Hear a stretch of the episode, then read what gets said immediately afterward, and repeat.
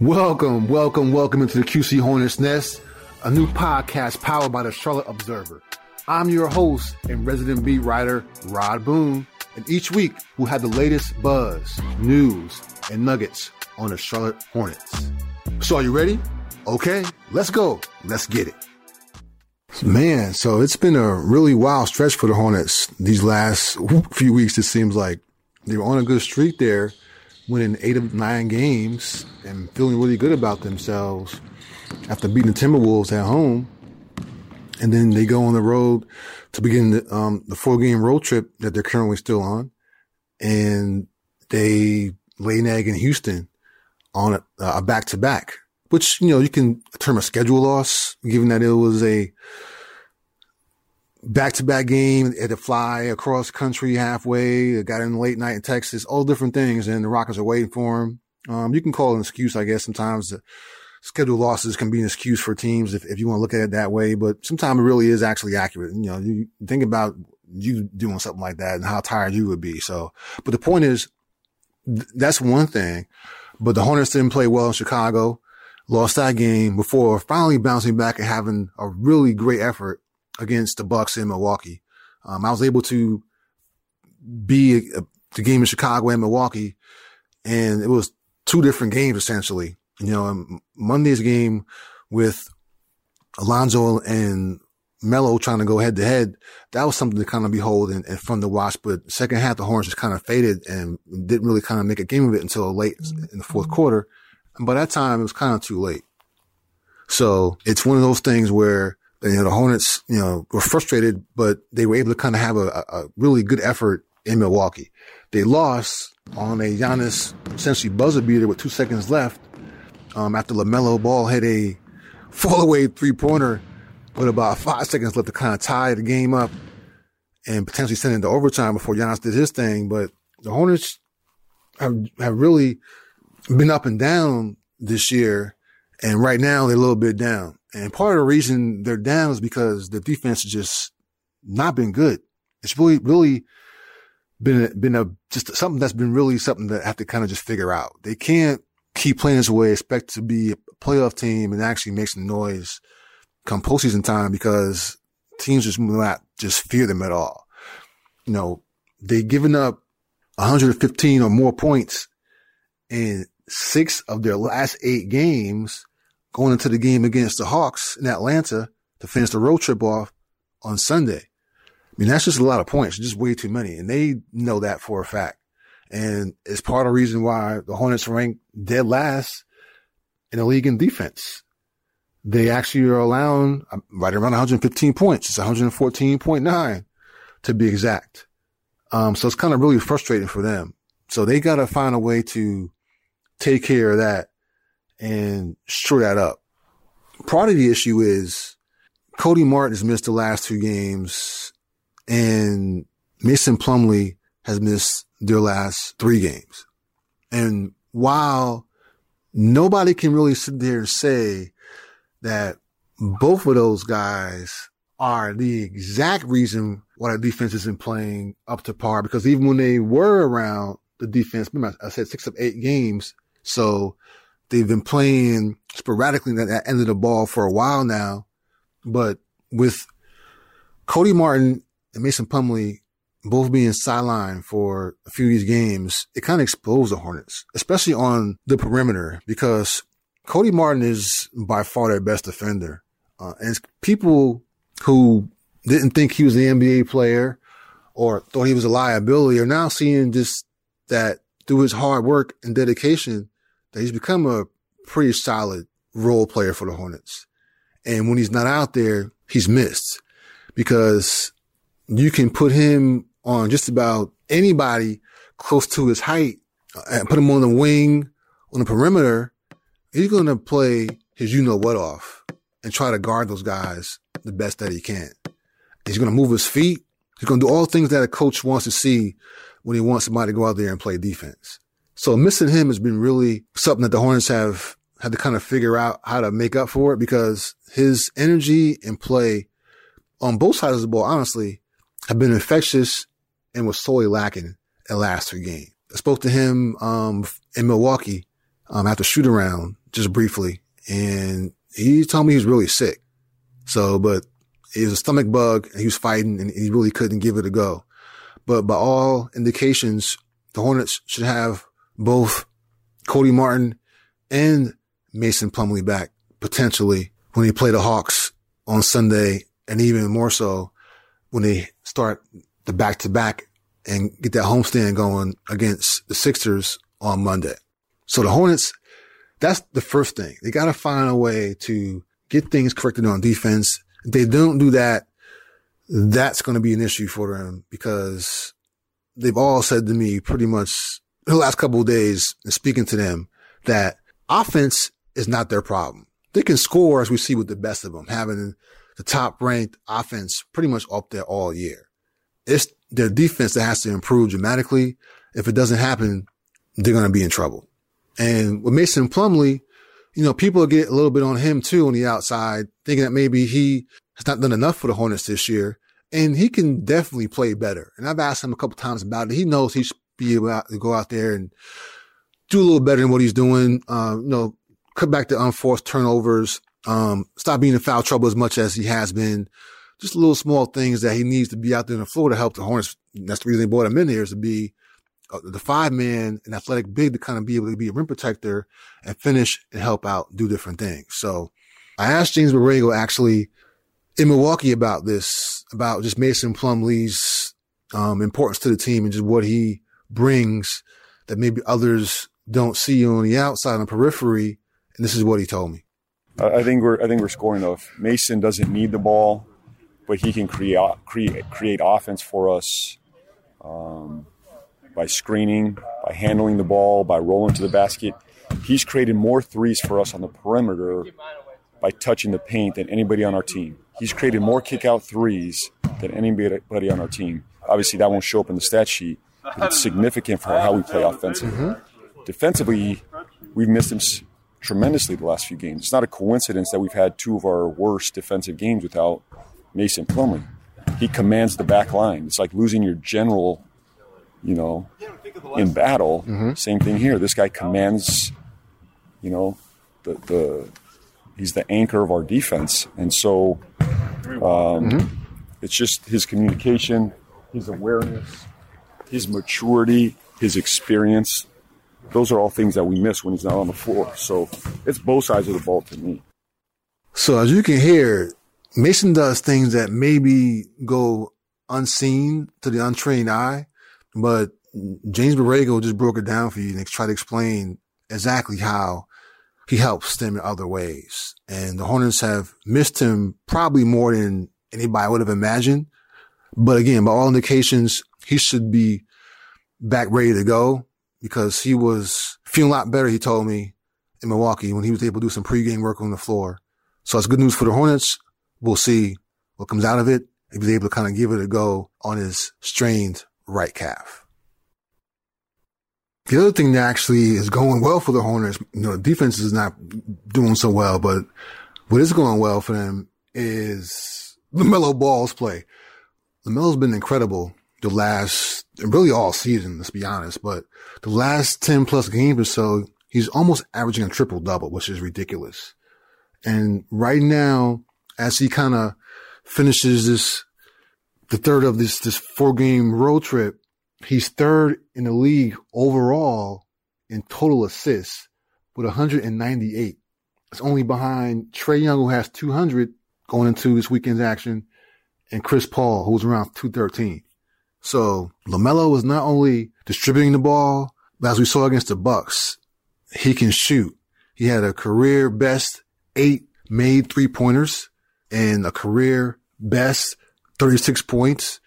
He's just getting better and better every game. To me, I was most amazed by that three pointer he hit to tie the game, which is the fall away three. And that showed me that he's almost ready for this moment to take those kind of shots and make them. It's one thing to take them. You know, some people are scared to take them. He's obviously not. But taking them is one thing, but taking them and making them, that separates good players from the great players who could become superstars. So that's a really good sign for Hornets to see that he's at that point now where he can, can figure out in the fourth quarter when to turn on and when to turn off a little bit. That's obviously one of his major growth points he has to focus on this year is figuring those kind of things out. So while the defense hasn't looked great, LaMelo has. And for the Hornets, that's a very, very good thing.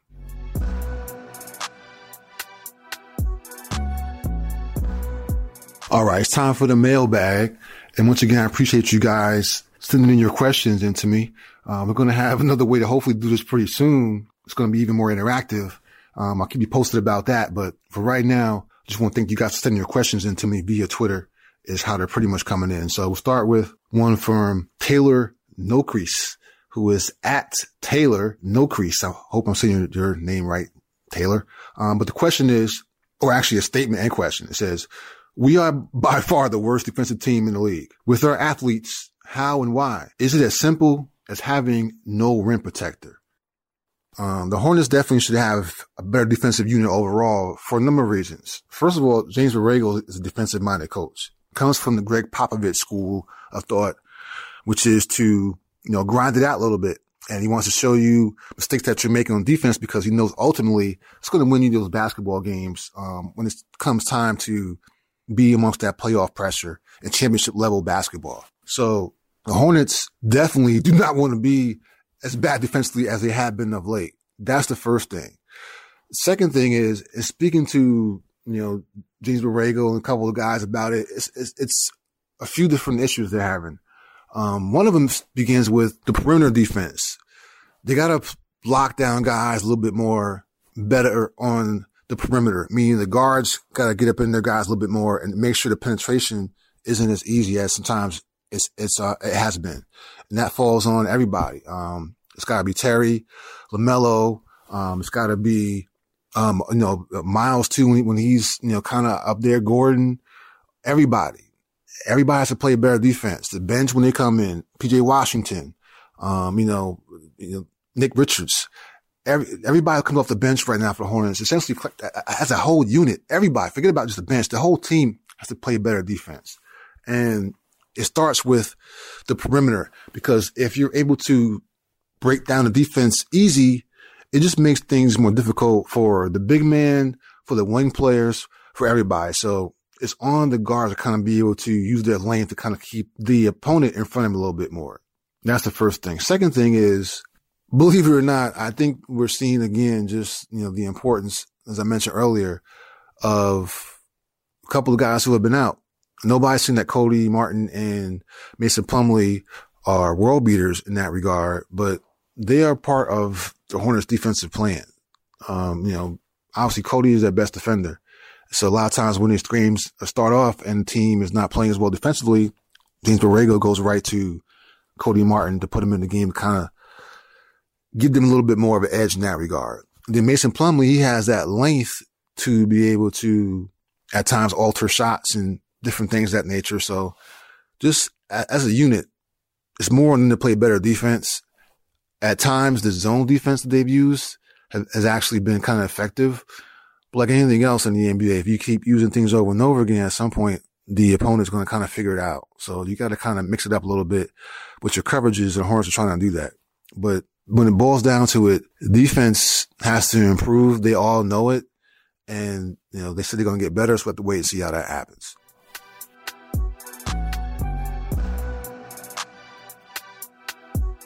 So now we look ahead to the Hornets schedule and just what they're facing next.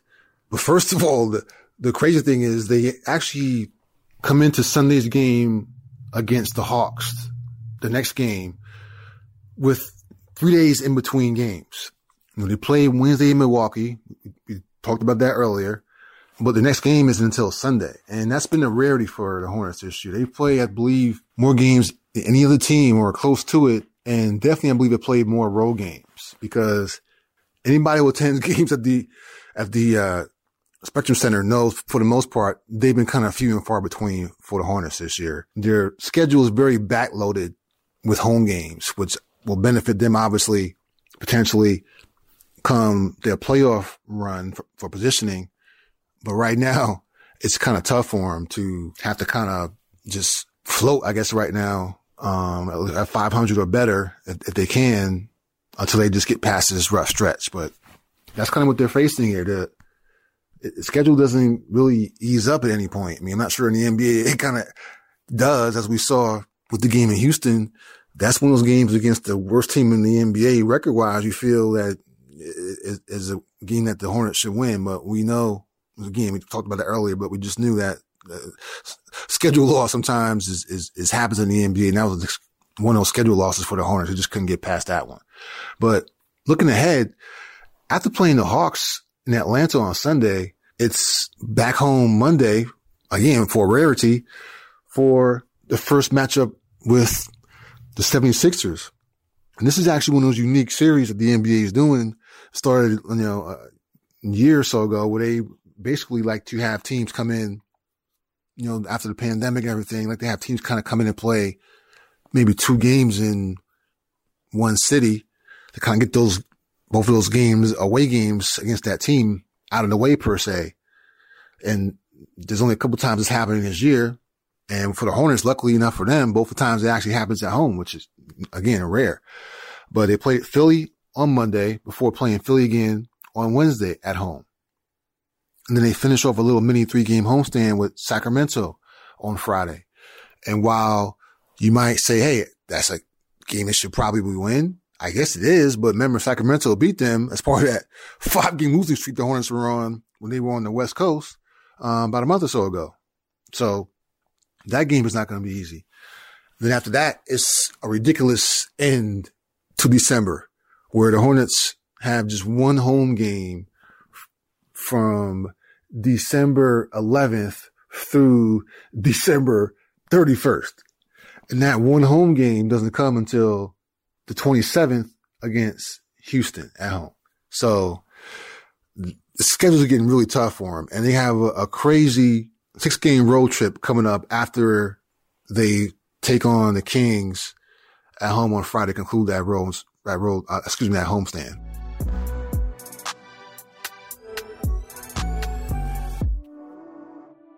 All right. So this week's stat is something I kind of want to mention, um, in regards to Gordon Hayward. Now, I know it takes a little bit of flack sometimes from people in the exterior because they feel like he's not out there scoring enough, but his importance to the team can never really kind of be understated. So when you look at his on the court numbers, which basically are the amount of points the Hornets are scoring when he's on the floor, it's around 80.6 points per game which is the second best on the team. Conversely, when he's not on the court, the Hornets are scoring the second fewest points of anybody um, in that absence on the court. They're around 33.9 points per game. So it just shows just the different things that Hayward does out there on the floor for the Hornets. It's not always necessarily about scoring. Sometimes it's about doing other th- different things too. James Borrego mentioned to me the other day, um, you could be making a cut to kind of get somebody else open, um, you know, driving to the bucket, uh, you know, doing different things that maybe some time go unnoticed, um, on the exterior. But when you look at just how much he means to this team, I think those numbers kind of help bear a little bit of just his importance because when you're not on the floor and the team's not scoring, that means that others out there have to kind of step up their game and they're not able to do it in part because the lineup that's out there on the floor. It could be maybe LaMelo's not out there as well. Maybe Miles Bridges is not out there. Um, so it could be a lot of bench players, but the point still is when Gordon Hayward's out on the floor, the Hornets are pretty effective scoring wise. The main thing with Gordon, as we know, is just more about his health. And so far he's been healthy. He's played every single game. So if he can keep just staying healthy at this point, and be available for the Hornets, it's going to bear good things for them because, as I just mentioned to you, when he's on the floor, good things happen. I hope you enjoyed this latest episode of the QC Hornets Nest. I'm Rod Boone. For more Hornets content, check out charlotteobserver.com. And for a special subscription offer, click the link in my stories where it says support my work with a digital subscription. All right. Until next time, we out.